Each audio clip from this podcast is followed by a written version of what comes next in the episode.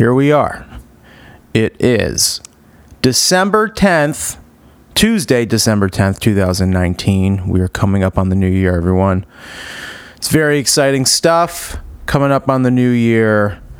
Um, yeah, we're going to keep this kind of brief in the beginning. I always say we're going to keep it brief, but then it ends up being like like a 20 minute long intro or something. But I'm going to try because I have a couple of things I want to get to here. So, dates, carbon leaf dates coming up, or dates that I have going on. Um, so I fly down to Richmond on the 12th for four shows at Rams Head on stage in Annapolis, Maryland. Uh, Friday night, there's two on Saturday, and then a matinee on the 15th, and then uh, then I go home, and then I'm home for a day, and then I fly back down. I probably should have just stayed the whole time, but just even getting that one day back home uh, to go see my niece's. she has an orchestral recital on that Tuesday, so I'm gonna not gonna miss that. But um, after that, only a couple more. Alexandria, Virginia, at the Birchmere, two nights, Thursday night, Friday night. Dan Mills is going to be opening Friday night, and he is also going to be opening at in uh, uh, at the National in Richmond, Virginia. So that is the last show of the year. Isn't that crazy? I feel like it was just. I think like our first show of the year was in I don't know Savannah or somewhere, but like I remember that show very vividly. And that was the first show of the year. And now we're at like the end. And then it's like, know, a few days after that until Christmas. I get home on Sunday and then probably do all my shopping on Monday and Tuesday. and then uh, I don't know. I'm going to do some online stuff, but uh, and then I am actually going to be playing with um, a band called the Gravel Project, who is based out of the Boston area. on the 26th, the day after Christmas, up in Boston. So at, that is at uh, Menotomy. It's M E N O T O M Y Grill and Tavern. So it's like restaurant kind of taverny thing, and um, they have original music. They're called the Gravel Project, and uh, play some covers. It's like funky stuff. A lot of really fun music. Andrew, uh, it's two brothers. It's Andrew and Jordan. So Andrew is uh, like kind of the band leader, guitarist, plays some killing guitar, and uh, also his brother Jordan plays the B3 organ, kind of like an organ trio thing. And sometimes they have uh, a bass player sit in or another guitarist sit in or or whatever. but I'll be doing that the day after Christmas. So if you're around that area, uh, around then, then come out. And then I'm doing. I've been doing these these brunch gigs, these solo brunch gigs at Devlin's uh, restaurant in Boston. So I'll be doing that on the 29th, and then the next year, I don't really know. I don't really know what's happening. I got to figure figure that out. Carbon Leaf is going to be pretty busy in the early part of the year. I'll, oh, another big one is I will be playing drums with Dan Mills. Oh, just almost broke something. Um, I'll be playing drums with Dan Mills for the Monty Are I reunion show in Rhode Island. If you don't know who that is, it's because you didn't grow up in Rhode Island. Um, but they were a band back in the day. I think they kind of called it quits. Um, they're all best friends, but they kind of went their separate ways 10 years ago. Um, Steve Aiello plays bass for 30 Seconds to Mars. He's their lead singer. Um, we've known those guys forever. And they're doing a reunion show. And Gavin Castleton, Dan Mills with the band, and Monty are going to be playing at the Strand, formerly Lupo's. I don't know the name of it anymore. It's confusing. But doing that on the 4th, trying to figure out what's going on. I'll probably do another brunch thing on the 5th and then um, and that's it. And then and then we do the road up to the Rockboat tour, Durham, Charleston, Atlanta, Orlando, Tampa, Boca Raton, and then the Rockboat. And then I'll kind of leave it at that because there's a few things in February, but we don't have to mention that yet. Um, on sale now, right now, I think as of uh, I don't know what time this is going to be when I release this, but uh, the Sea Leaf event, the Carbon Leaf at the beach, Kitty Hawk, that is uh, that is going to be that is going to be really, really, really, really fun. So go online. They're probably on uh, on sale at carbonleaf.com. So yeah, let's see. I'm trying to bring up the event. Carbon Leaf. Sorry, everyone. Just bear with me for a second. it's definitely on sale right now because it's supposed to go on sale today. Come on, dude. Load, man. Let's go. There it is. All right, August 21st and 22nd in Kitty Hawk, North Carolina. Um, it's the Sea Leaf event. It's going to be down by the beach. We're going to play some music. There's other artists just fe- also featuring Liz. I don't know why we have to say featuring Carbon Leaf, obviously. But anyway, um, featuring Liz Longley, Freddie and Francine, Emma Hearn, Marie Miller. So that'll be really fun. Uh, tickets are on sale. Actually, here's a website for it www.sealeaf.live. Sealeaf.live. so I didn't know you could do other things than .com and .org or .gov or whatever, but .live, that's a thing. Moving on. Still like a little sick. Sorry about my uh the sound of my voice and nose and all that stuff. But uh Patreon it's patreon.com slash after the gig. Right now, there's a special offer if you sign up for any of the tiers. That's even the lowest one, which I just added, which is a $2 tier. You get, it's a special offer. You get a sticker. You get an after the gig sticker. And if you are already signed up, if you're one of the 17 people that are already signed up on Patreon, the 17 best people in the entire world, um, if you update your shipping information, I will send you something. And, uh, I will send you the sticker and, you know, maybe a little something else, maybe a little something extra. But if you sign up for that right now, up until I believe the 17th, then you get that at any tier level. And it's a great way for you to help me out and to support the podcast and do all that good stuff. It's been really, really great. Um, other than that, oh, and then if I reach a certain point per month, then um, I will release an original song and a video, uh, a digital, a video of me playing said original song. and um, the proceeds for uh, I know Carbon Leaf has these bracelets. I don't know if here they are. I think it was yesterday that it had the 25 off custom bracelet thing, but it's uh let's see.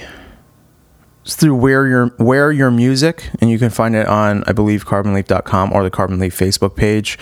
But we they take our our guitar strings and stuff, and they're guitar strings that have been played for shows, and you pay, and they make a bracelet out of them, and the proceeds will go to the Crohn's and Colitis Foundation which is um, not all the proceeds. I think uh, I don't know if it's all profits or so I don't quote me on that. I don't know for sure, but I know either a portion or all of it or something. I don't want to be misleading. Um, I'm sure it will tell you right on the site or right when you make your order or whatever. Um, but money from those purchases will go towards the Crohn's and Colitis Foundation, which makes me very, very happy. Um, as you can probably tell from last episode, I have Crohn's disease. Um, so a lot of people have been affected by that. I've gotten some nice emails uh, of people telling me about their experience with it after last week's episode. And yeah, go check it out. And I mean, it's a really cool thing. I actually might get one myself because they're real guitar strings and they they make it so it doesn't like poke you. They make it look really nice and they clean them up and um, you can do pendants uh, if you're not a bracelet person and if uh, yeah they have a couple things. So go on there and check it out and um, you'll be supporting a good cause. Um what else? What else? Hmm. hmm Yeah, that's it. So on this episode today, I am going to mess up his name bad. It's uh unbelievable drummer. Um Blade. I know I got the first name right, but I'm going to I'm going to do the whole thing. Blade Whitney. But he's on the show. It was so nice to have this conversation with him and we we did not know each other before this. He went to Berklee, he came from the Dominican Republic you know got got a scholarship. And i mean this guy if you go on his social media on his uh if you're into music and and into like kind of um you know just drummer videos and drummer stuff and watching great drummers play you are going to want to follow this dude because he's i mean he just has such a smooth way of playing. He's like on his way. He's like a master of the instrument. He's an educator, but he just has a really good vibe and he just knows how to do it. And um, I'm trying to get on Instagram right now to see his uh, see his following here. We talk a little bit about social media. Oh, there he is. So 21,600 people, 21.6k. So that's a lot and he posts all kinds of videos of him just thrashing on the drums and um, and yeah we get into a little bit about berklee and what it means to go to berklee his experience in when he was studying with Terri Carrington and how she helped him kind of how how the, his relationship with him with her propelled him forward and to be able to open some more doors for him. And we talk about your relationships and networking and being able to open doors and do things like that.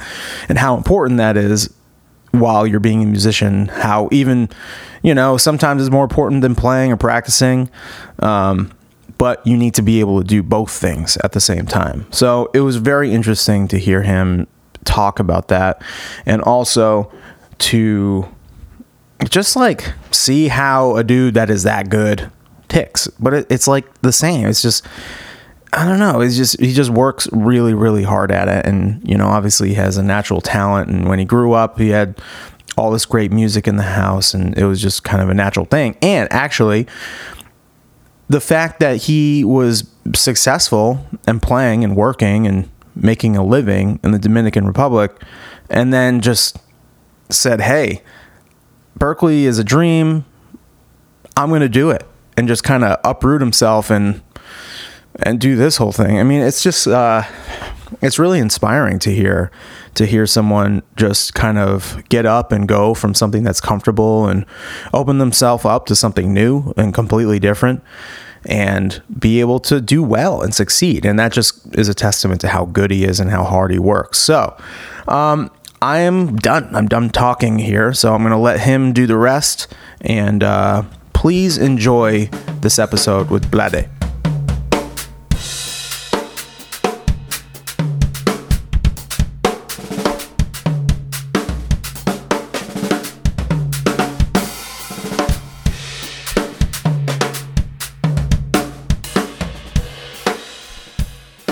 Oh, I graduated in because I had two graduations. I I did a, I graduated from undergrad in seventeen. In 17? Yeah, seventeen.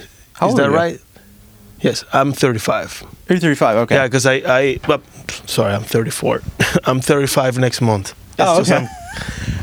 I- a, a month from today, I mean January fourth. Yeah, January fourth. I'm, I'm I'll be thirty five. I, I don't know why I said thirty five. I do the same thing too. My Yeah. birthday was in November, and I'm more. I turned 32, and I was Yeah. like, I'm 32. Like, you know, It's just that I went to college again. I went to college back home, then I went to college here, and I did uh, undergrad and masters here. okay, Then I graduated from masters in 2018. yeah. Where's home? Uh, home is the Dominican Republic. Okay. that's where I'm from. Yeah, Where yeah, are, yeah. Right. And um, you know, it's it was kind of crazy because for me, I always say this: it, you like already trying to make a living or something Yeah, yeah, yeah. back home, playing, doing some different stuff, and then this uh, Berklee opportunity shows up, and you know, I had to really. Uh, I was a little bit comfortable back home. I really did not want to move for certain financial reasons. Like, hey, you know, I'm, I'm doing fine here. Blah blah blah. It's a risk. Yeah, it's a risk, but Berklee has been on like in the back of my mind since I was like 18. Yeah. And you know, I was at the time I was 27 when the opportunity came around, like uh, an audition.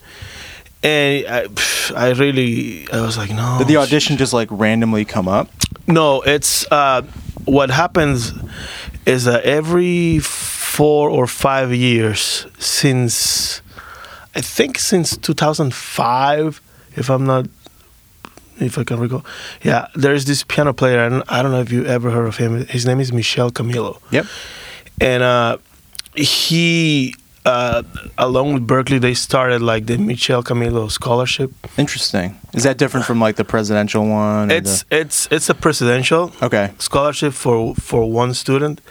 What happens is generally, and, and, and this this is when I come in, so they they give this scholarship with everything, you know, presidential, but at the same time, always uh, Berklee finds uh, more talent Mm. in, in you know in, in the contest, and then they give away a couple more scholarships, and um, you know usually, and I've seen this because that's what happens at Berklee.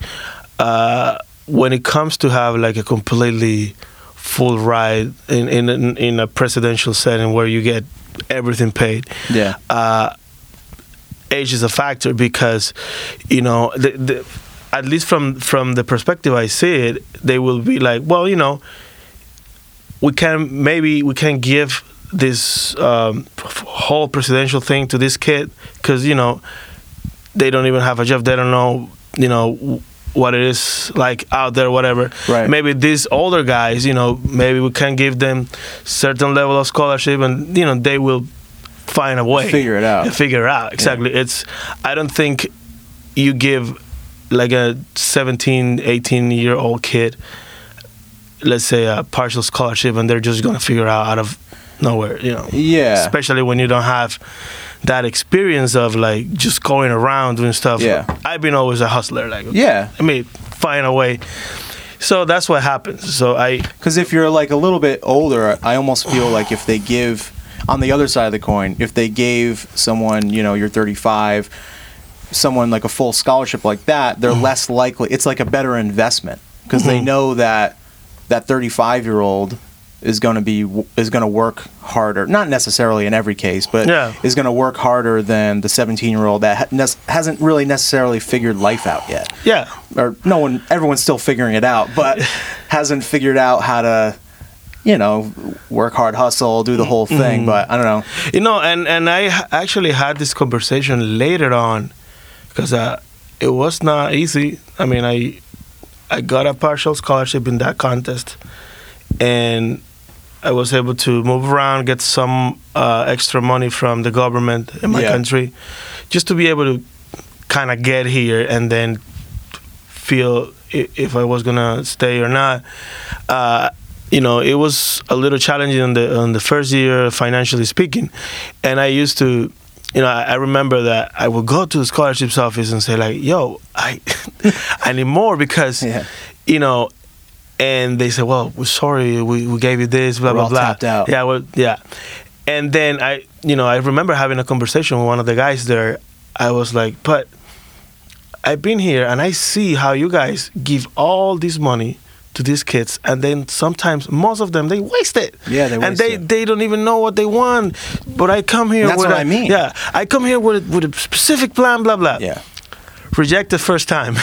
Jeez. But but I, I kept moving around. So I, I what happened is like I, you know I, I was able to do my first semester, then uh, I couldn't do the second right away because of the money, Mm-hmm. and then I'm in a you know student visa international. I have all these risks, all these limitations. So in, in order for me to be able to stay legally in within the the status, I had to transfer to another school. And what I did is like I, I transferred to like one of those community colleges to, to Yeah. get a couple of those uh, liberal ba- art or credits. something like yeah, that. so I can transfer them to Berklee. You know, while I figure out.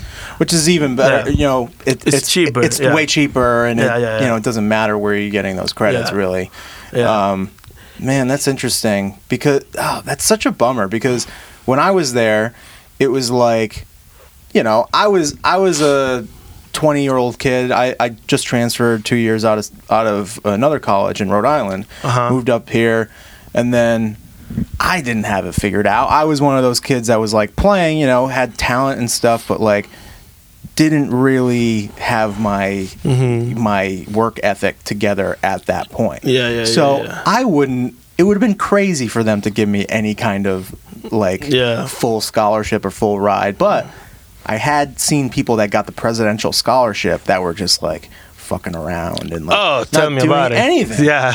and some of them I like weren't even really that good. Mm-hmm. And I'm just like I don't understand how this happened. And, Yeah. You know, it's kind of a weird system. But but you know the the the thing also in in is I'm glad you mentioned this is you know I come from a country where uh, a lot of things are still in development. So like thanks to the internet now and all the facility people have a lot of access to the information you know from anywhere in the world. But hmm. before the youtube thing before you being able to download videos or whatever you know people had books and they had to you know take a photocopy from Okay. the book that such and such had.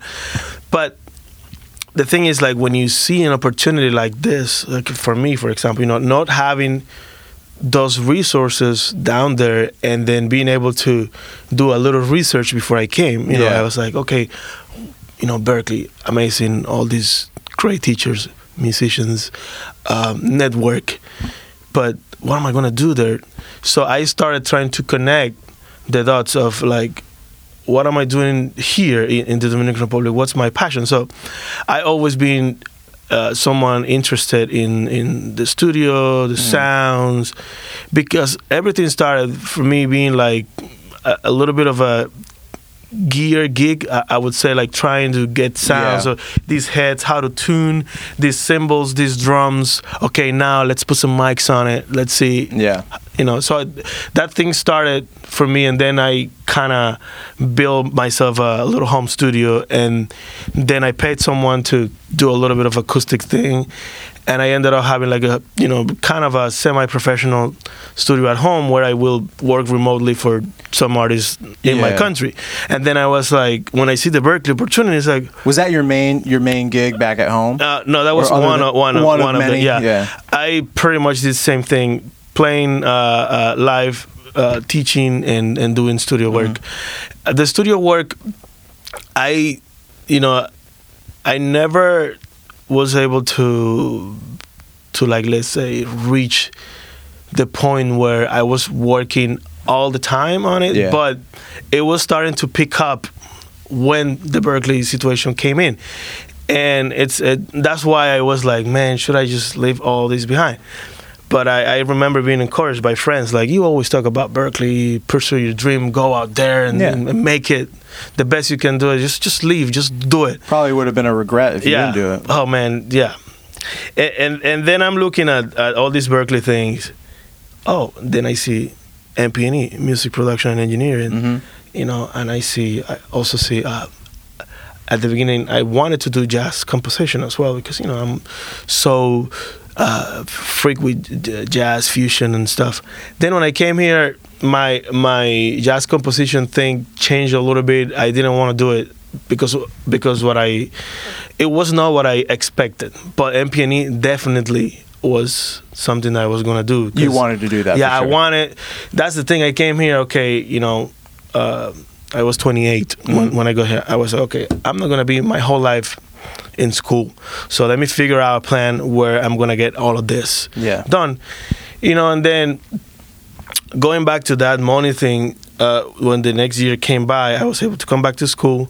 Then I saw myself in the same situation in the second semester of that year, and then I went back to them again and said, "Listen, I'm really trying Yeah. look i'm involved in this because when i got Grades to berklee good, i that. start i start playing with everybody Mm-hmm. you know and i started trying to be uh, trying to be connected You just wanna be the guy. yeah and, and with the people with influence teachers with influence you know staff with influence people that will say like man you gotta check this guy out Yeah. you know stuff like that uh, it was like a you know, sometimes friends ask me like, "How did you do it, man?" You know, how do you? And sometimes for me, it's kind of hard to explain because the only way I can say it is like a, as a trying to trying to survive and and to be in that uh, or having that instinct of, of on like Fight or flight. You you, you got to figure out. You can't Yeah. just stay there, because from where I come and and the way my family raised me and all of that, we had to earn everything. You know, we Mhm. had to really work hard for everything. So for me, it was like, okay, gotta figure this thing out. Yeah. Next, Would next you say? thing. Would you say that like, you know, I I remember when I was younger, I used to I used to think like, how how did this person get to where they are? Like, how did you do it? How did you do it? Like, what you know? And and some of it was like, oh, what gear are you using? And and and then the further and further you go, and the more things you do, the more you realize you just have to like pinpoint, find a, a you know whatever your problem is, find a solution, and like get in there and do it. Oh, yeah. you know, a lot of it is just doing things. Yeah, exactly.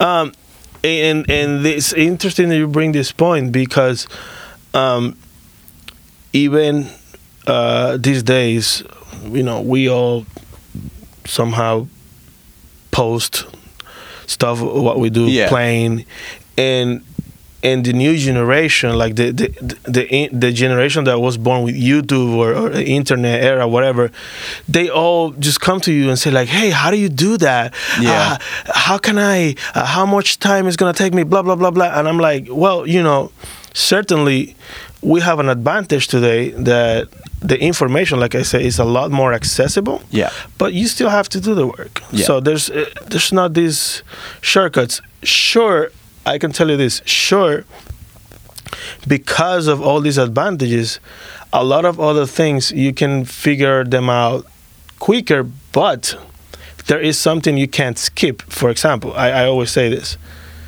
if you you know we're drummers, you play, you can easily if you practice X amount of hours every day uh, effectively and, and do the right thing, the material, blah, blah, blah, and you're consistent, you will get uh, ability pretty quickly. Yeah. But there's no way to develop a sound without playing with people, without going to venues, without understanding the difference between playing a practice room versus playing a bar versus playing in a church versus playing in a stadium. Yep.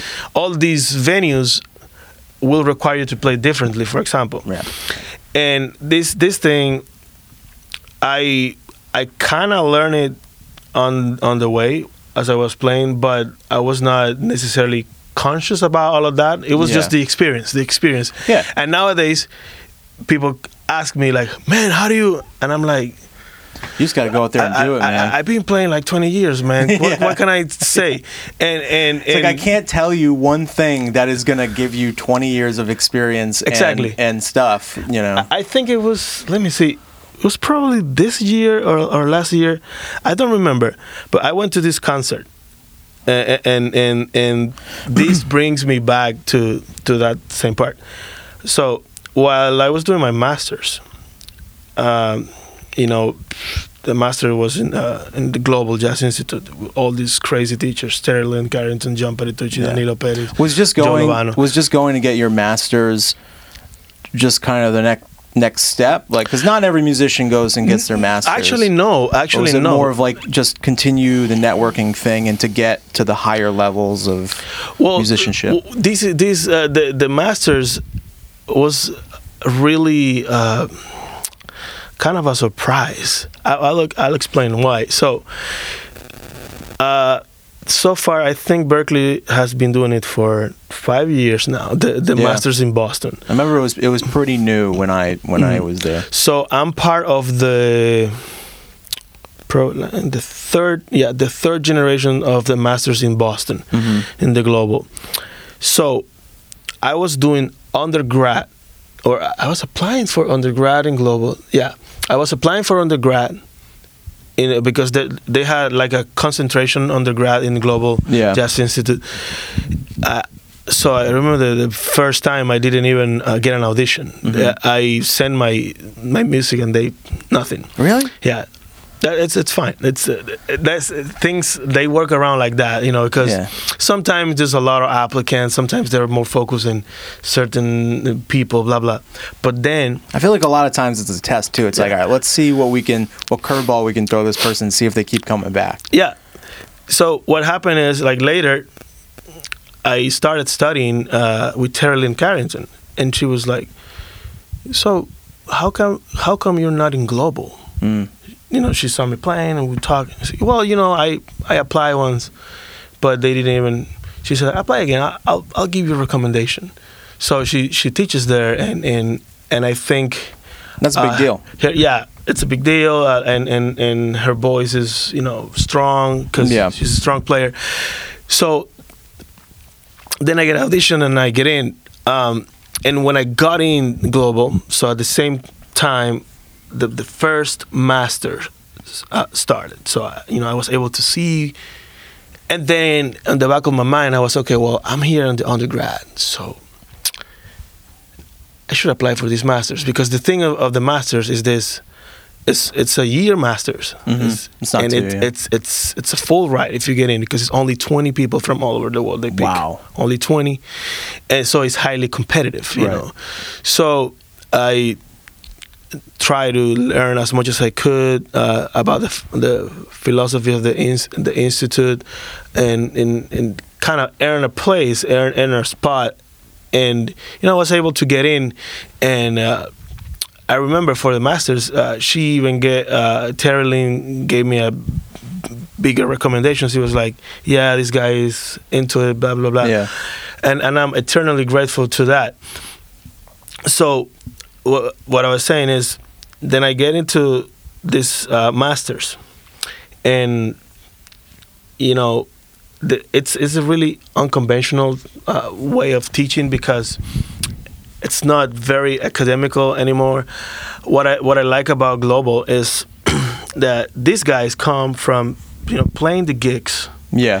and the way they teach you, the way we play, is like it's it's probably the closest experience to do it out there, because they they have like really unorthodox ways of of teaching. Like, you know, they won't talk to you about scales or chops or blah blah. It's just reactions, listening, Instincts. I- I- yeah, instincts, uh, interactions. It was a great year. So I, I mentioned the Masters because, uh, like I said earlier, I, I go to this concert where Terri and John Patitucci Yeah. they're playing with with this other guy who's a piano player. He's not that uh, well known, but he he made an album and they all record recorded in that album and then uh, he he, he kind of played this concert um, in uh, Scullers as an album release. I wanted to go and check it out just because Terri and, and John were playing. You know, and you know the guy he, he was cool, but you can tell when you see even that he was the the main guy everybody was just paying attention to what was going on between Terri and John. It was Mm. they were like so locked in, and Yeah.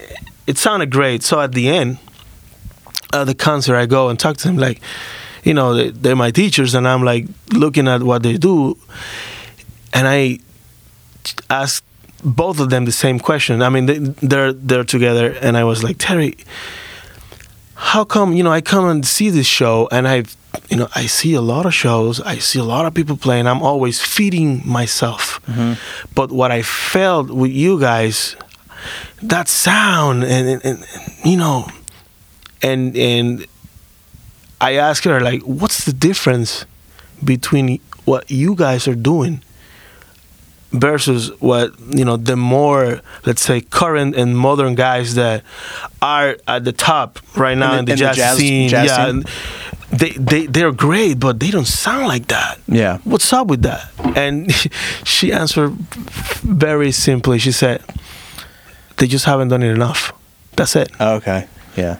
you need to understand that I mean you can't skip playing six nights a week with the best musicians of the world Yeah. because I mean it has changed a lot these days but that was the school back then like you know people people just get gigs and go Yeah. to sessions and and and and don't get me wrong, we have the technology today, but at the same time, I I feel like w- we are trying to replace that with technology, and I think that's unreplaceable because the what's happening on the internet is a perception, mm-hmm. and, and it's cool. Don't get me wrong. Ah, I, I'm I'm using my socials crazy, like promoting my plane as much as I can, but it's it's very easy to fall in in certain trap and and and try to use or try to everything you play or everything you do look at it as as okay this is what i'm playing so i'm just gonna post it and that's it Yeah. like like now i met students that they would say like man i'm just i just want to get my stuff together my playing so i can post my covers and then get my endorsements and then i'm cool and i'm like like what? what you know and but everything kind of works uh, uh like uh, so really, really, there's no replacement for the, the- hard the- work. the- and, there's no replacement good. but, but check this out like it's everything kind of comes like again like first uh, full uh, circle Yeah. because uh, we are so focused now on what's happening in technology that we are starting to miss again the the full experience you know. Because it's really it's the- really easy to get distracted Oh, by either going and and seeing a show where there's a lot of um, you know synthesized parts. There's lots of tracks being played Yeah, yeah, behind yeah. people. There's a lot of videos out there that are just highly produced and highly edited. Yeah, yeah, yeah. and it's just you know when you go on and you're learning how to play an instrument or learning how to do anything really having the foundation learning the vocabulary knowing the history as well as going out there and being in the scene and uh, meeting the people like the reason why you got into the global is not only because you're a great player, is because you knew Terri Lyne Carrington. Ter- Terri Lyne Carrington is like they're gonna take her word for it. It's Yeah, like yeah. this dude is has got it.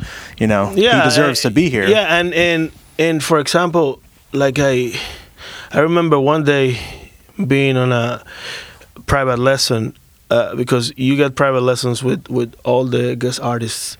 So imagine me having my first private lesson with John Patitucci, Mm. and okay, great, he's a great player, but to me it was even bigger than that. I'll explain why. So my all-time favorite band when I was growing up was the Chick Corea Electric Band. Oh yeah. So he's playing bass there. Yeah. And then I'm sitting with him the next in the same room. And the first thing I told him like, listen, I don't want to sound like a fanboy, but you're one of my heroes. It's amazing. You know, like He's like, I don't hear this enough. Yeah. Keep talking.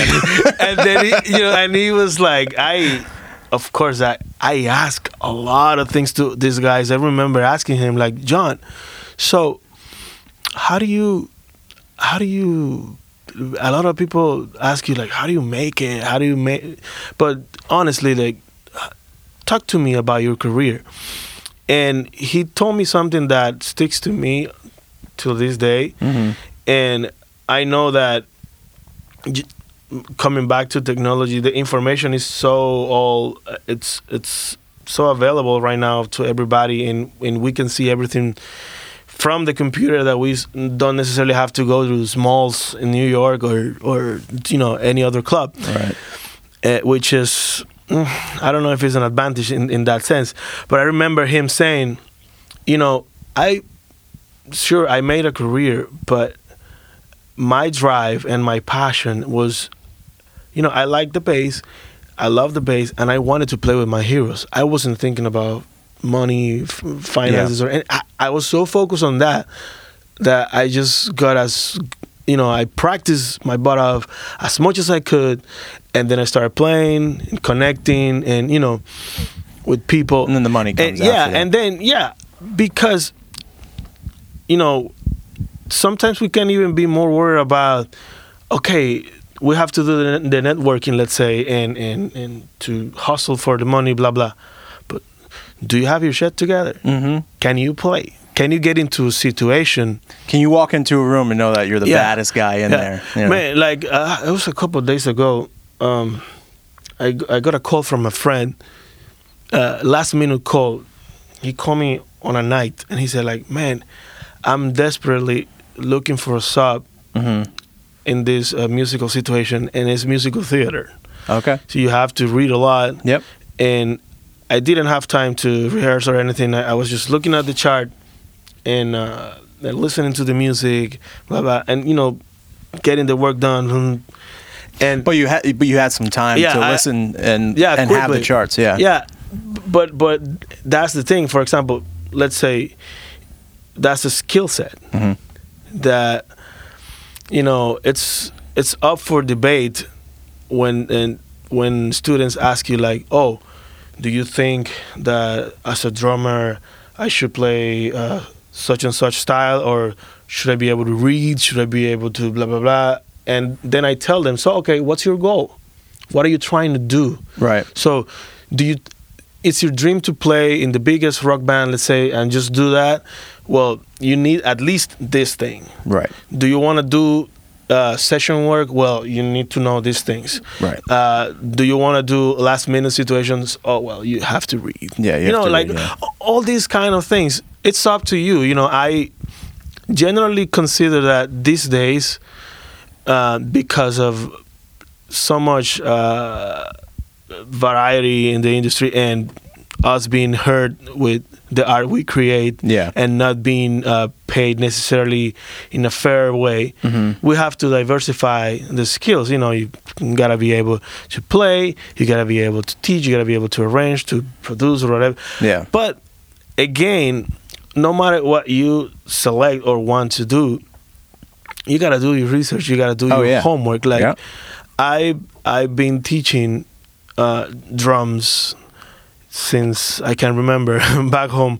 But I, I like to explain things. I like to break down stuff. I like to inspire other guys, and uh, and I also when I when I first started uh, uh, playing drums, I had someone who cared about me, and, and he said like, "Hey man, uh, I'm I'm gonna give you like the basics.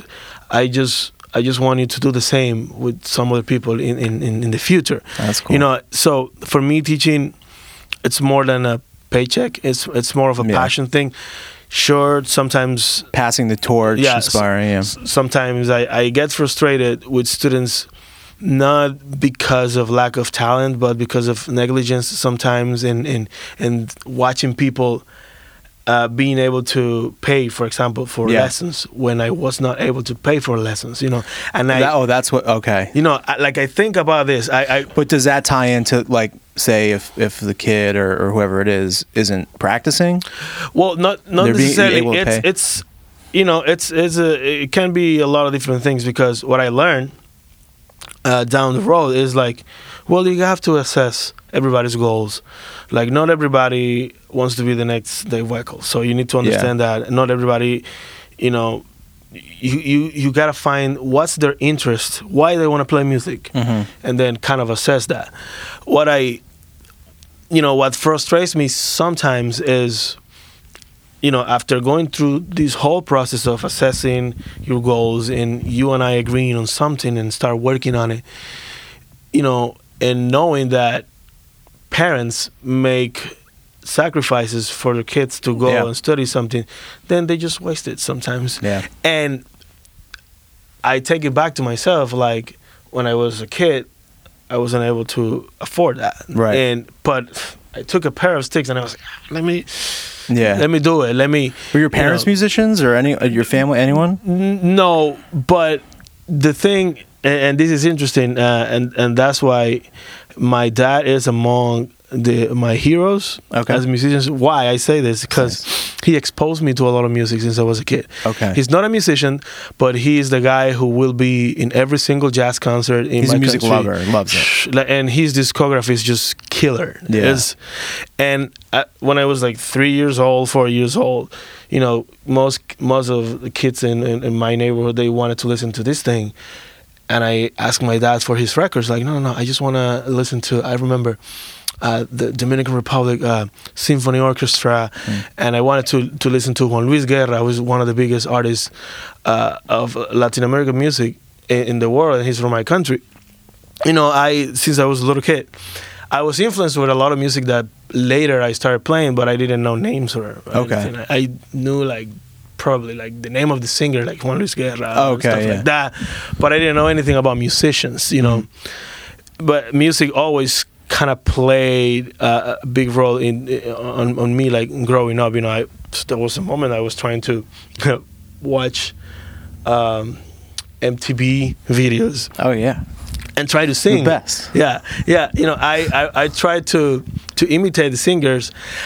For some reason, I I try to be involved in music all the time. And trust me, when I was uh, let's say a teenager, I was still not thinking that I was gonna be a musician at all. Like, you know, I'm like everybody going to high school and then tech, uh, thinking about some kind of tech career, blah Yeah. blah blah, until there was an era where I'm starting to listen to a lot of uh, rock in Spanish, and then the common uh, denominator in rock is either drums or guitar.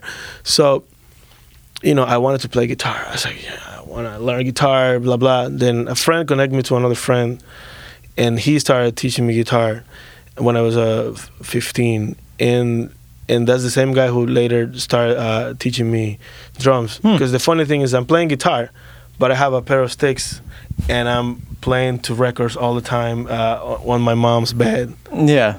So know- it's like this thing that you it's it's just happening. It's happening unconsciously. Mm-hmm. Yeah, exactly. And then Yeah. one day you're like, what the f- I, I'm a drummer. yeah, and I didn't even think. For, see, I'm playing guitar, and I wanted to, you know, learn every Santana solo back then, and being, you know, That's so funny you say that because I used to when I was learning how to play guitar, I used to play like Black Magic Woman and Yeah. trying to learn all the guitar. Yeah, that's, No, and- I love that sound. and and uh, and the the funny thing, uh, and and I've said this before is, you know, I uh, during that time was yeah about that time was when he came out with that uh, supernatural Oh, album. yeah.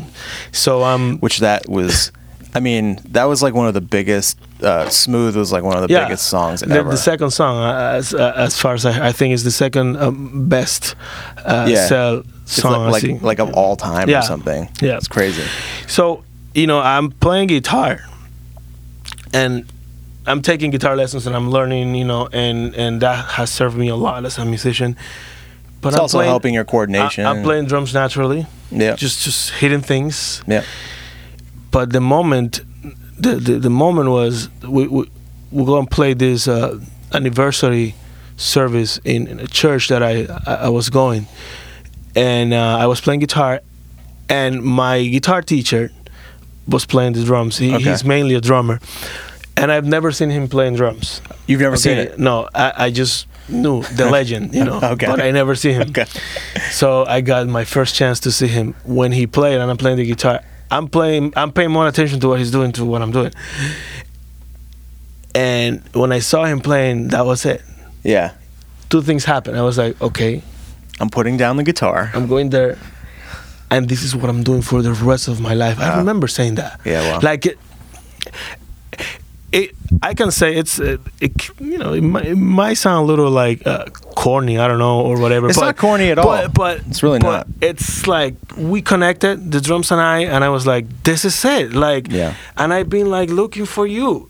and I found you. yeah, I found you, but without knowing because Yeah. you know you're always kind of searching for for this thing. You know, some people are born with or they develop this kind of mentality or you know i'm gonna be this or that but some people like me for example they they want to take risks and and, and go for their passion no matter what Mm-hmm. Yeah. like Well, I think someone like you can do that because you're willing to put in the work and the hustle. Yeah, Because exactly. if you're not, and you question yourself, and you don't just go forward, you know, full Yeah. steam ahead, it it's bad times. Well, yeah if you watch for example um you i'm sure you do this too uh I always do research about the the history of my heroes, like Mhm. you know how they made it to the industry and what's their story.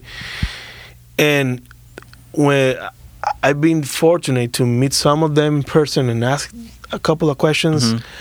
and uh, it's funny when they sometimes they're even 70 years old or more and they say yeah man uh, i'm still figuring it out and, and this is a journey Yeah.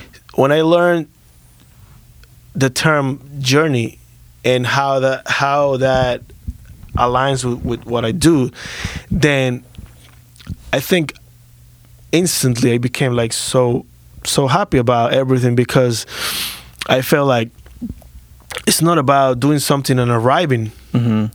it's about like getting yourself into this journey and just doing it for the rest of your life and and, and learning about yourself learning about others and, and just Yeah. growing growing growing and searching and i think when you when you do that there's always that passion uh, like uh, setting up that fire inside of you and, and and you'll be all the time looking for more what's the next thing Yeah. okay nice i like Yeah. this but you're you're like never satisfied but in a good way Yeah. not not in a bad way not not like f- frustrated like hey man see I, I just saw that video this guy he can play that lick and i can't Yeah. it's it's not about that No. It- for the listeners it's not about that it's it's it's more about um looking for for you know to to grow more on on what you do.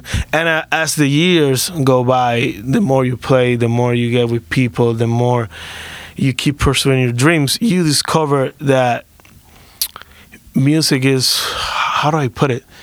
It's way beyond what we think when we first start. Mhm. you know we we when we first start it's just okay how do i get this together Yeah. and then when you got when you have it together and when you can play and you, then you realize that it's just about Well, you can- feelings you can connections communicate. communication exactly and When your body can do what your mind is telling it to do and to communicate, like if someone, you know, yeah plays something on the piano and you can speak back to them or, or, or whatever, you know. and that's why i say there are certain things you will not uh, be able to skip Right.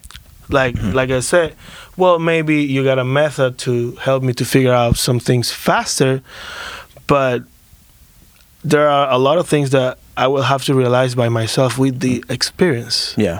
and that's something you cannot skip, and Yeah. that's where I'm trying to sort of uh, uh, immerse myself, Yeah. like like my searching these days as I practice and as I develop more, it's not even about man how do I figure this thing out. Uh, I'm actually trying to every time I sit now. Uh, when I'm not doing something like really structured, like okay, I want to learn this material, I sit and play. Yeah.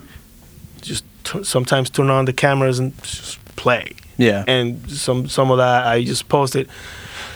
Sometimes uh, other drummers ask me like, "Man, where are you doing? Where are you doing double strokes combinations with uh, flams?" And and I was, I go like, like, "Well, I don't know." I, I don't know. Let me let me check." Yeah. Oh yeah, I was doing this thing.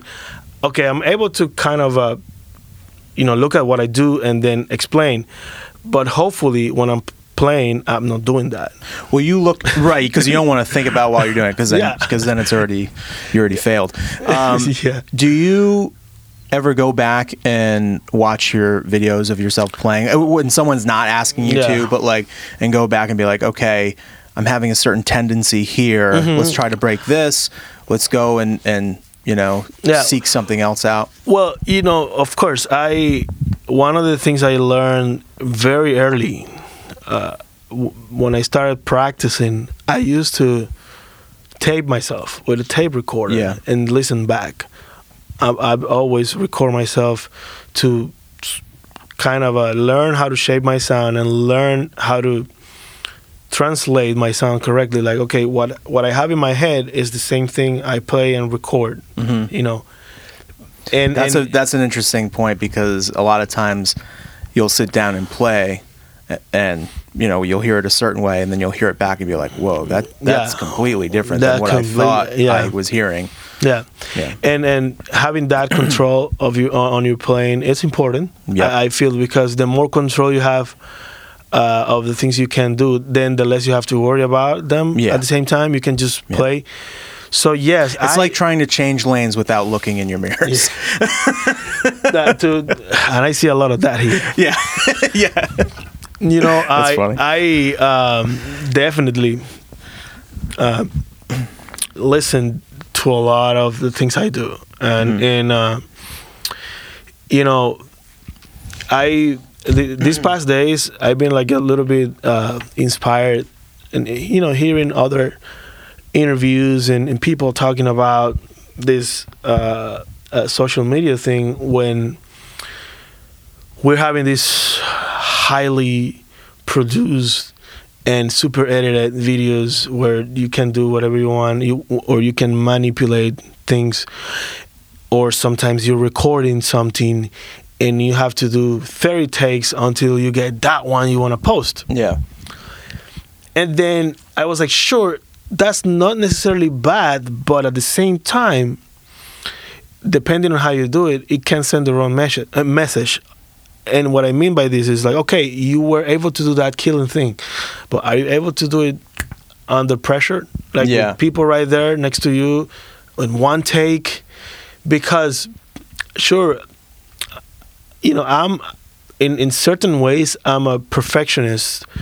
I try to be as as good as I can, but lately what I've been trying is to just let things flow and worry more about telling a story and and and, and playing something that hopefully can impact you uh, emotionally Uh, you know as opposed to just Playing just- licks. yeah playing a lot of licks and show you how fast I can do it Yeah. but you know Even like guitar players and stuff. yeah I like it when guitar players play more lyrically and less Yeah. and less like just, you know, all right, you're playing this riff that you learned and you just do over and over again. And drums are the same way. Like to kind of get into your social media stuff, I guess, um, I really there's a lot of there's a lot of Instagram drummers or YouTube drummers and that post a lot of stuff. Um, the thing that I think makes you different is exactly what you're talking about. How like the flow and and just how smooth it is. Like it's obviously very technical and very like you know you can tell that you got your shit completely together. Thank thank. But it's like it's really smooth and very and very like has a lot of feel to it, which is very different from other players that I see on there where it's all about how they produce their sound and some of it is like ultra compressed and ultra Mm-hmm. you know almost sounds quantized at some points and I don't want to like accuse I- anyone of no. anything but and they think you can't hear it, but you can. I'm can a- totally I'm, it. I'm an engineer, so I, can hear it. oh, dude. I mean, there's one. There's one dude in particular that he- he'll post videos of him doing doing stuff, and I'm I'm pretty sure that he's he's all all good. But then he he'll post stuff of his. Um, of him actually playing drums Mm-hmm. and it's so compressed and, and it just doesn't sound real. Mm-hmm. and i'm like oh man I, th- how do you not hear how this sounds? It just sounds so choked like the life is choked out of it. But yeah, how did you get into like like your your social media following is ridiculous. Like Mm-hmm. well, you, you know, when did that all start? Well, again, see, and, and this is uh, uh it's it's uh, interesting. You you talk about the following because um, I've noticed, and, and and this is so twisted. uh, What I'm going to say, I don't understand since when things got flipped. Now, whatever is trending is whatever is crap. Most Yeah. of the time. Are you talking about just music and, in general? In, in in general, like yeah what I, you know, let's say, my let's talk about my followers. Might be, you know, it's a decent number, but you have to see the crap out there with oh millions hundreds and thousands of Yeah. followers, and and and I'm okay with that because I learned this. So first of all, you, you know, what you do. you- You don't need validation from anybody. That's the first thing Right. and and and you, if you're looking to do something cool, um, you might have a lot of uh, uh, a hard time when you're trying to do quality stuff because not everybody gets quality, Mm-hmm. and and I understood that through the years as well. And I'm getting the vibe I- that you're trying to you're trying you want to build it even Yeah. higher. You want it higher. yeah, and and it's cool that uh, um, to have that and and and the the main purpose hopefully for me is one of them uh, one of them is um, to promote myself promote my playing promote what i do connect with people inspire other younger musicians that are coming up. But definitely not like my end game. Like a lot of people want to base their career in social media. I'm i, I don't really want to do that.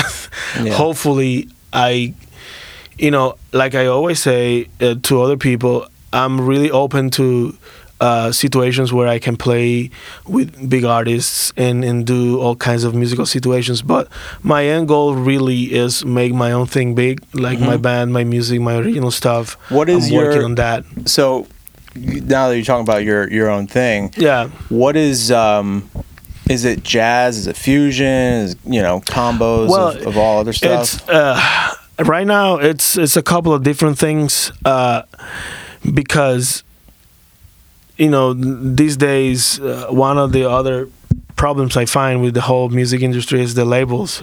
Like, okay, this is straight ahead jazz, this is fusion, this is contemporary, this is rock, this is pop, and and it's kind of crazy sometimes. They want you to fall into a I- I- box. I understand. I understand that people want to have uh, you know like labels for things to be able to identify Dude, my band like they they have been labeled as like kind of like a rock alternative rock back in the early 2000s and stuff like that but now that everyone the fans are a little bit older the guys are a little bit older they want to try to kind of float into the americana uh, genre a bit Mm-hmm. Yeah. but the americana scene and the people that kind of run that world they want you to be Americana. Like they don't want you to come from anywhere else. They want you to be this exact thing. Yeah. If you are just a little bit outside and a little bit weird to them, Yeah. they will not hire you for their festivals. They will not hire you for your. their- You have to be pinpoint in that thing, which I think is ridiculous. Uh, what I'm trying to do is just uh, to to play safe on the labels. I like to call my stuff contemporary jazz because Yeah. the contemporary word allows you to bring elements from different styles Yeah. and still keep it jazzy. Yeah. Sometimes I like to- Contemporary is a nice yeah, sounding word. yeah. People like it. Yeah. Sometimes I like to hit hard. Sometimes I like to hit softer. You know, sometimes I like using uh, completely like jazz kids, like when 12, 14, and 18. Oh, yeah. But sometimes I, I use, uh, uh, most of the time is is my 20 inch kick, uh, 10 uh, tom, and, and 16 floor tom, Mm-hmm. and to kind of medium low for fat sounds. You know, I always keep changing stuff according to to how I hear Yeah. things, and hopefully, uh, hopefully my album finally will be released in January. In January? Uh, yeah, next next month. Uh, we're working hard, very hard, on have it together, and um, Who's in your band? Who's playing on it? uh, it's a different different dudes For each song uh, that uh, that uh, went uh, to school with me and um, let, let me see it's, it's a lot of people because w- the album is based on three different se- uh, sessions I did. So there was a session that I did for fun and I, w- I wasn't planning to include that on the album but then it made sense to put it. Then I did a second session and then a third and all the three sessions had different musicians. So well, you'll see them listed but uh, there's a couple of guys from australia there's a couple of guys from my country there's a couple of american guys too. And uh, i'm excited because uh, i'm making this available uh, pretty much i think most of the songs are almost all the songs will will have uh, uh, play alongs as well so people Oh, can great. yeah, purchase and, and, and be able to play my music without the drums uh, talking That's about interesting. A drummer releasing an album without drums. yeah Just uh, for play along, yeah but- just for play along That's cool. but uh, but going back to that uh, uh, social media uh, uh, following, and um, I've been through that uh, process, and I'm still on it, in in a constant battle of of trying to to stay um, like uh, consistent, but it's like looking at it as a game. Hey, it, it's a game. You know, if this video didn't do as well as you were expecting, cool. That Yeah. doesn't say anything, and uh, still like it's not. Uh, the you know numbers these days can be really uh, altered. You know, you can buy followers or likes or Yep. or views or do fake stuff. So it's really I, not. prom- I promoted a picture of mine the other day, and it like it got an embarrassingly high amount of likes, which is just so not because, and it's because I think I pinpointed like someplace in Brazil or something, and then it ju- Yeah. it just skyrocketed. Like I usually I don't usually have that that many, it's like maybe a couple hundred, but Yeah, then yeah, it was yeah. like two thousand. I'm like, this looks so weird, Yeah, yeah. you know. But I don't know. You And- can totally buy them. and that, and you know it's in in you know I got nothing wrong like I, I don't think it's wrong to to do paid promotions or anything like that you know anything you need to do to promote your brand mm. but I I just try to I I don't know how to explain it it's just like when I started playing uh, YouTube was not yet there. Like I remember I I posted my first YouTube video I don't know when it just came out and, and it was like a pretty bad camera in my room just playing to a set of old drums.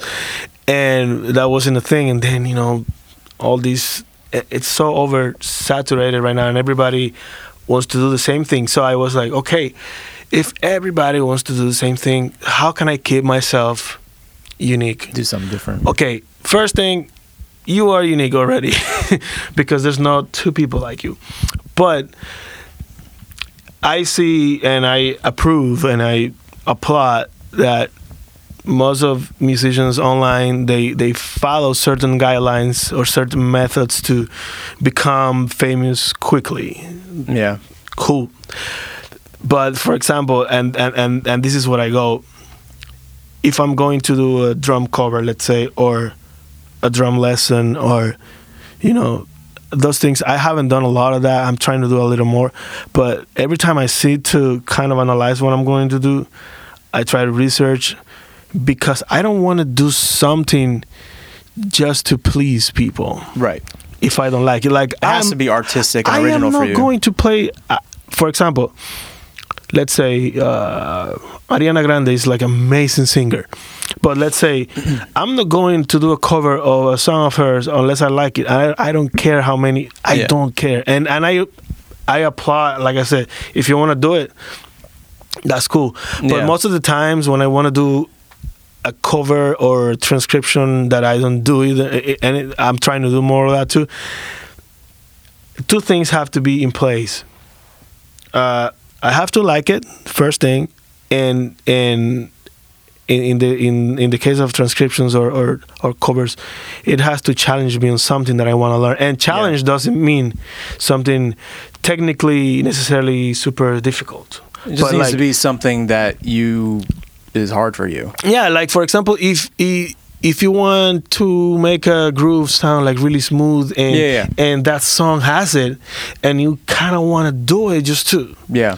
that I'll do Yeah. but you know and that's why probably I don't have more followers than what I have right now because Yeah, but you do what you do well. exactly. And the people that are around to listen to you, that's worth more than grabbing some some fake number. Well, and and, ch- and check this out, and I say this like really proudly, uh, because uh, I mean it has taken me some time to also learn how to how to like uh, believe in uh, uh, what I do and and kind of kind of uh, own.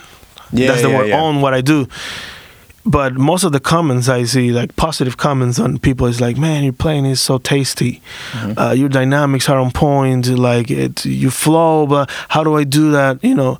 And then some of those comments, believe it or not, are good for me, not because I need them for, like, oh, for validation, but th- their perception actually makes me look into what I do and to analyze myself so I can then explain For example, sometimes you know, oh man, I, I feel like you're doing this. Then I go and watch that video, and I'm like, oh, maybe this this could be a nice topic for a lesson. Mm. Yeah. and and um, yeah, it's like they're feeding you. yeah, yeah.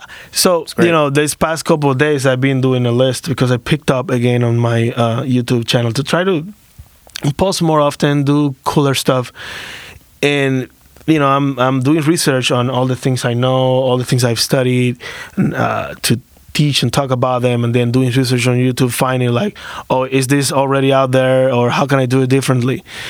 And I was at some point I was like really frustrated because I was like, man, why do I have to learn something to teach it? And then something came up to me. It's like, man, you don't need to do that. What Yeah. you have to do is to learn how to break yourself down, like what you Yeah. do. Yeah.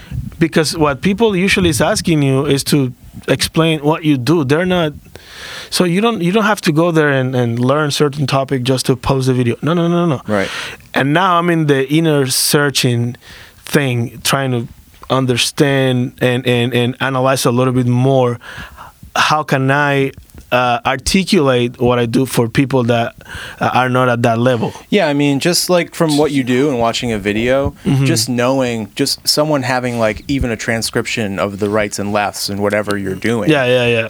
is, you know, I'm surprised. I, I do have anything that's like behind a paywall that some of these drummers do, like the 80 20 drummer and like, um, wh- whoever, where you can go on Patreon and get lessons. And, Mm-hmm. I, I like still that. don't have a Patreon. I, I I'm considering it too, but the thing is, and and and this is why I've been doing this kind of uh, research. When you see all these things Mhm. already happening, and everybody is in every platform doing the same thing, Right. so you know i'm trying to okay first step like everybody says just just put just do something don't don't stay 10 years thinking about it and like yeah. yeah, Because once you've done that, Yeah. it's already passed Yeah. by. but then like how how I, how can i shape what i'm doing in a way that i find my own niche you know what i mean Mm-hmm. and and people kind of engage with that and they get what they get and uh and that's where I see the advantage of of of uh, social media building up a name for yourself. It's great. Yeah. You just have to keep yourself grounded and and uh, and and having your goals like really clear. And to me, honest, and this is just me.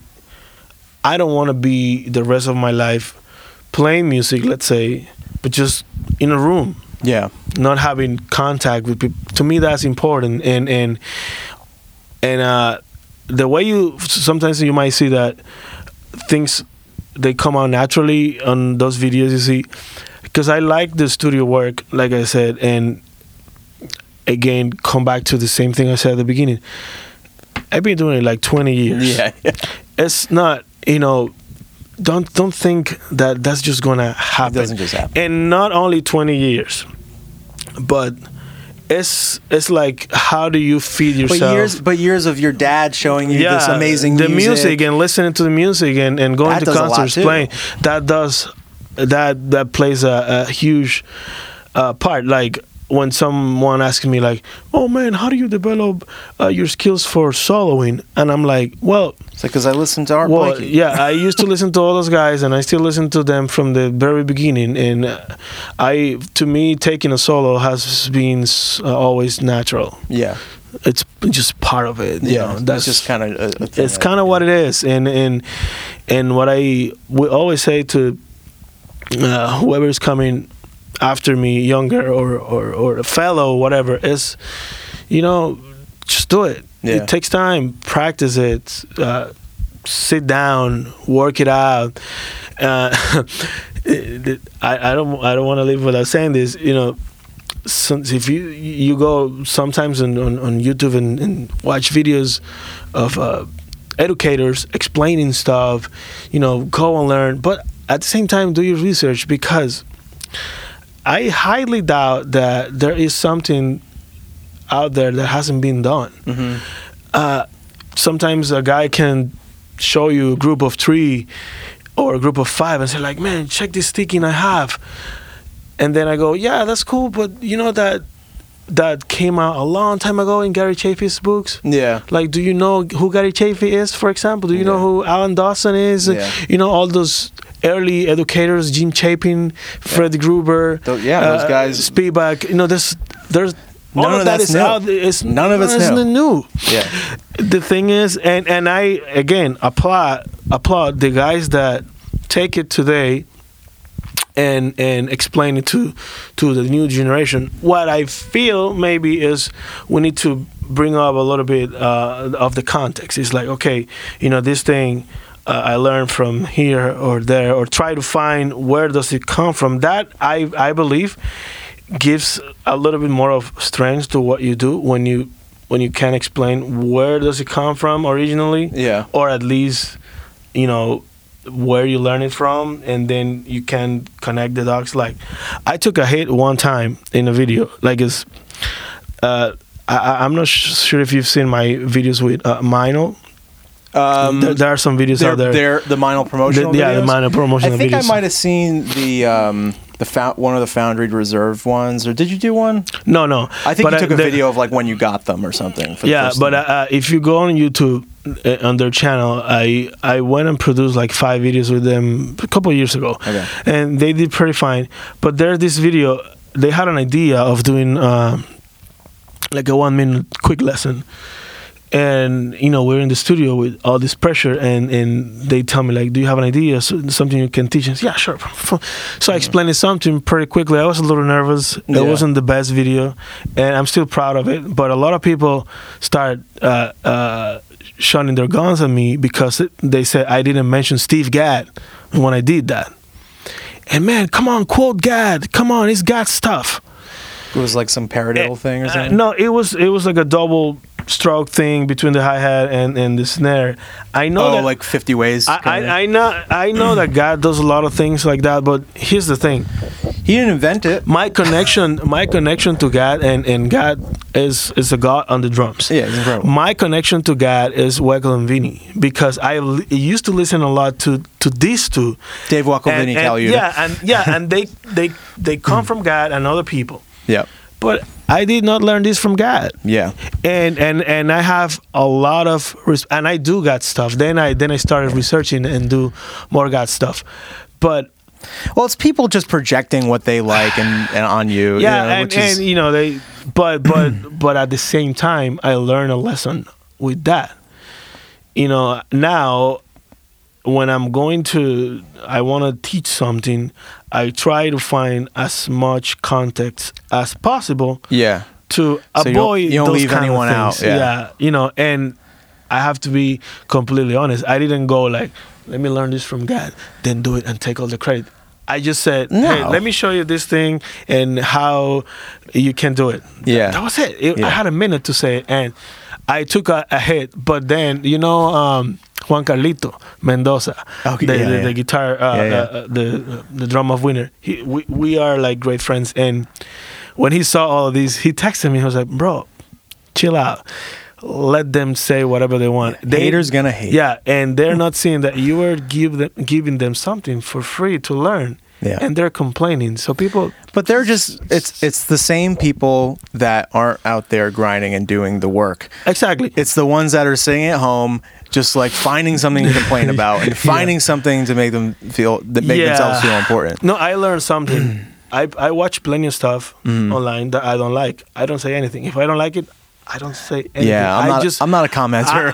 I, I I only comment if I have something constructive and positive yeah. to say. Well, if you don't have not- anything nice to say, don't say anything at all. People, Not at all. No one is abiding by that. and everybody days. feels like really entitled these days to Yeah. just trash Yeah. Your work.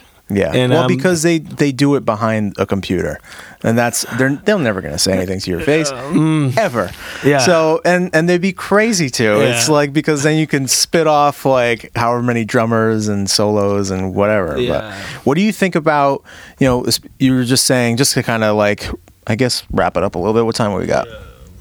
That would cool. Yeah. Yeah. 11, 13. Um, kind of new drummers that are not new drummers, but drummers that have their stuff together that are doing something new. Like I noticed in the last few years, like Mark Guiliana, he's been like I man. he's amazing, Yeah. amazing drummer, but so interesting, interesting to watch. He's like a scientist playing the drums, and I think it's really cool in his last album, Beat Music, Uh-huh. that he. Uh, like they're doing like the yellow jumpsuits, and I think so I think cool. it like it, it adds like a cool like spice to it, something interesting. How do you discover Mark? How did I discover yeah, Mark? Yeah, yeah. So, um, uh, how did I discover Because Mark? I, I have something. so I you, was playing. I was playing at Rockwood Music Hall in Uh-huh. in New York, and he his band came up right after mine. Music? So we we swapped. Wow. And then I was taking my stuff off the kit, my cymbals and stuff, and he was putting his on, and I like was helping him out and whatever. And I didn't really know who he was, which is crazy. Yeah. And I I go up and I'm like, oh, I'll check these guys out. They seem legit. And then I'm watching him, and I'm like, literally as close as close to you know you are to me now, and him playing drums. I'm like, what the fuck is happening right now? And my brain ex- nearly exploded. Yeah. it was so cool, man. and, and that's that's the greatest thing about uh, one of the greatest things is about being uh, here for me in this country. I was able to meet all these idols and watch them play. Before that, it was only videos and, and recordings back home. But it's interesting you mentioned Mark because Mark did something to me to my head. So yeah, I'm Just- back. he does I'm that to a lot of yeah, people. I, I am back home. Uh, this is probably it's gotta be 2011 or 12, Mhm. something like that. I go to this jam session, and a friend of mine, piano player, his name is uh, uh, Holsen, and this other guy, drummer from my country, his name is Otoniel. They're great musicians. They said like, man, have you checked this guy out? So they give me this this uh, Avishai Cohen album called Mm. Gently Disturbed. Mhm. It's Avishai Cohen on, on bass, Shai Maestro on piano, and then Mark Julian on the drums. Mm. It's the first time I listened to this guy. So I, I listened to this album. It's kind of a, it's like contemporary jazz with classical mixed together with some odd time from the Middle East. And I went nuts. Listen, I had, you know, my big kit in the studio tear it all up down just Oh, to yeah. set up like Guiliana and try to figure out what the heck. Oh yeah, kick, snare, floor tom, Yeah, like couple like cymbals. You, you see like what he did with it, with it, the big fair last year. Everybody Yeah, yeah, with the bigger big kits, and he's just with a kick, floor tom, and a crash. Yeah, just crushing. and crushing it. You know, that impacted me really quickly. And what I love about, about guys like Mark, Mm. guys like Nate Wood, Mhm. guys like uh, Like Dave Zach, King, Zach stuff like Dave King. Um, and a couple more new new guys, for- Right, yeah, new yeah. guys in the scene, but they they've been doing it for a Yeah, long for a time long time. these guys they I, I like I like this expression uh, and that was Vinny that says said this this uh, year earlier in NAMM show he said like you gotta play like you don't give a fuck yeah so, Yeah. so these I guys love that. these guys play just like that and I, I love love, that I love that. so I I will say I've been I've seen Mark uh, several times, but the craziest day for me was a double bill they had in, at the Sinclair. It was the Donny McCaslin Quintet and and uh, Kneebody. So Nate Wood is playing drums with Kneebody. Mark Guiliana is playing drums with uh, Donny McCaslin. But then Nate Wood is playing bass with, with Donny McCaslin as well. Wow. Nate Wood is crazy. and and they had That's a awesome. double drum thing in the show. And that's the first time I saw uh, Nate Wood playing live. And and these guys always, w- when I feel a little lost, hmm these guys remind me why I do this. Like, the, Yeah. you know, their passion and, and their commitment to what they do. It just shows It's you like- what's possible. Yeah, exactly. And and they show you that exactly the possibilities are endless. But then, here's what really uh, I admire more from all these uh, current guys. If you see uh, the internet and the new drummers and the Instagram and the YouTube and everybody is crushing it, hundred thousand followers, blah blah blah blah. But then these guys that are doing, you know, the real deal out there, they still have the same heroes we all have. Oh, yeah. Everybody when when it's like when Vinny walks in the room, everybody's oh my god. it's so funny because there was a concert earlier this year or last year, I don't remember, and Herbie Hancock was playing, and Vinny was playing drums. Hmm. And all these guys like Mark, Guiliana, and several others were Vinny, Vinny, the goat, Vinny, Vinny. So Yeah. you see these guys, they go back again to the same guys, and then you go to Vinny, for example, and, and, and then he says Tony Williams, Yeah. Billy Cotton, Joe Jones, you know, Joe Jones, all these other guys, and and and that really tells you like you know there are still people appreciate where the instrument uh, came from the pioneers the, the innovators. They, they did their homework. And that i forgot to, to talk about that earlier but that was actually one of the main things where i where why i decided to really focus my studies at berklee when i was uh, like the performance studies focused a lot on jazz because i really wanted to learn the history of my instrument to give it a little bit a little bit more of relevance to what I play today. Yeah. Because one of the things I like about these improvisers of these days, they all have some kind of jazz foundation. Right. And with this, I'm not saying the jazz is superior than rock or than pop. I'm not saying that. I'm just talking about history.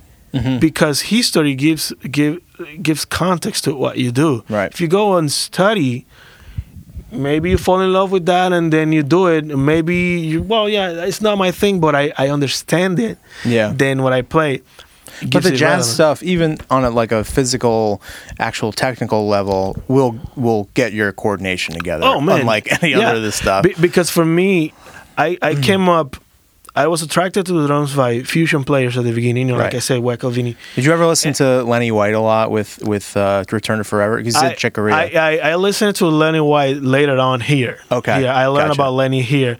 I learned a lot about other drummers here, and Here, that's okay. one of the greatest things, That's you know, cool. to be able to share culture with these yeah. guys here. It's like you moved to this new place. Here's all this new stuff. and I was like, oh my god, yeah. awesome. So you know, I come from that uh, fusion, late '80s, early '90s, Yeah. Vini, like I said, and I started mimicking, trying to play what they play, and I found myself in a place where, where wow, this is cool, but I don't Mhm. get it. Where does it come from? Where does it come from? See, I I always, where does it come from? And I was really fortunate to meet a couple of guys down in my country. There's this drummer. His name, you have to check him out. Uh, I'll send it to you later. His Yeah. name is Guy Frometa. He's from my country. He's probably, to to me, is the top guy down there. Okay. And he's got his stuff together musically and playing. If you see I'll him play, you will understand what Yeah, I'm saying. yeah. But he got me hip to all this music. Before I before I came here, you know, I'm like, man, yeah, I play jazz, and I show him Weckl and Vinny. and like, no, no, no, no, this, this is more like fusion. yeah, stuff. check this out. And then he he point me to straight ahead jazz drummers. Check out Tony Williams. Check out, and then uh, with modern guys, check out uh, Bill Stewart. Check out Brian Blade. And you know, he's the guy. Brian Blade, yeah. Yeah, and he, you go to his uh, uh, apartment in the DR, and he's got this record collection that you can touch it and feel it. It's there. Mm-hmm. Oh, like, yeah. All the Miles Davis recordings. You know, that's crazy. And It's like when you walk into all. like Questlove's house and you see Yeah. all this, you know. So so Crazy. he he played and he still to this day we we chat every day. Uh, he's he's one of my biggest mentors in that way because he always uh, helped me to understand things He- because he he studied here. He came to the states in the late '80s and you know he was like buddies with with Giorgio Mayer, Oh, Dave yeah. Dicen, so they went to school together. So Mm-hmm. you know he used to play for uh, Leni Stern, Mike Stern's uh, uh, wife. Oh, wow. Yeah. you know, he he's pretty well known and then he he went back to my country and he's doing all the sessions and he played with the big artists. And uh Do you ever see yourself going back and, and uh, not to leave uh, really. I Yeah. I want to do my career uh, here and expand it, but I always like to go from time to time do master classes, clinics, play.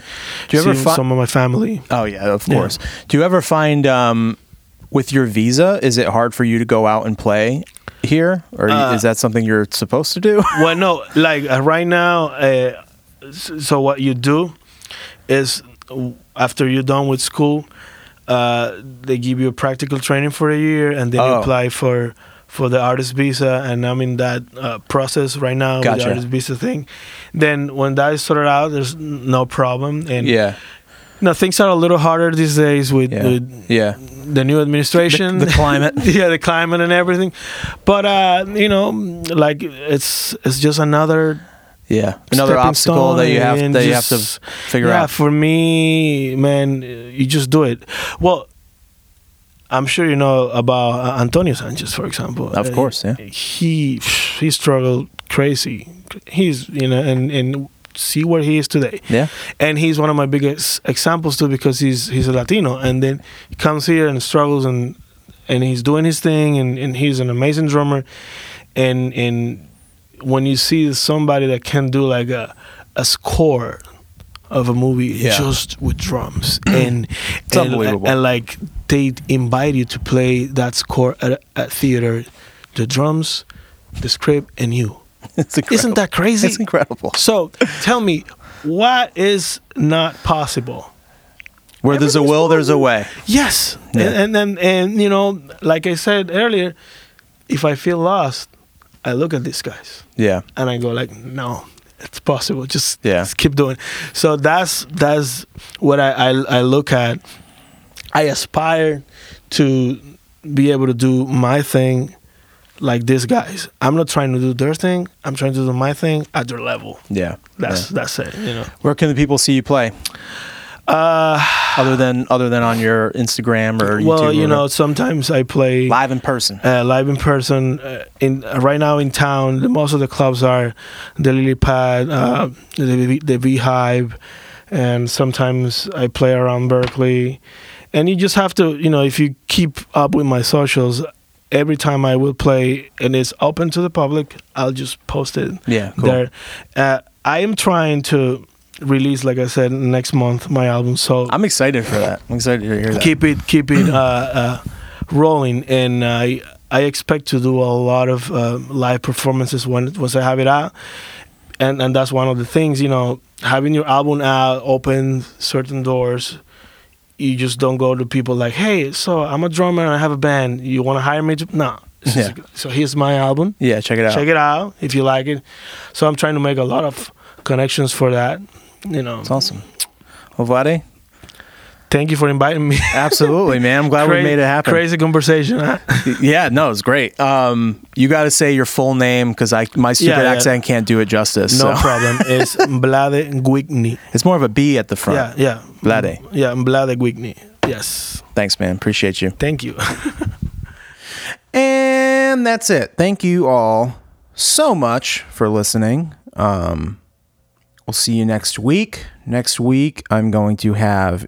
Uh, that's a surprise. I'm gonna keep it a surprise. So that's that's that. And um, hopefully, I'll see you at the shows this weekend and at the last show, Carbon Leaf shows of the year next weekend please remember to check out the patreon patreon.com slash after the gig if you have any questions or you have uh, anything to say to me uh, email after the gig pod at gmail.com Again, it's after the gig pod at gmail.com, and I like to get emails from you.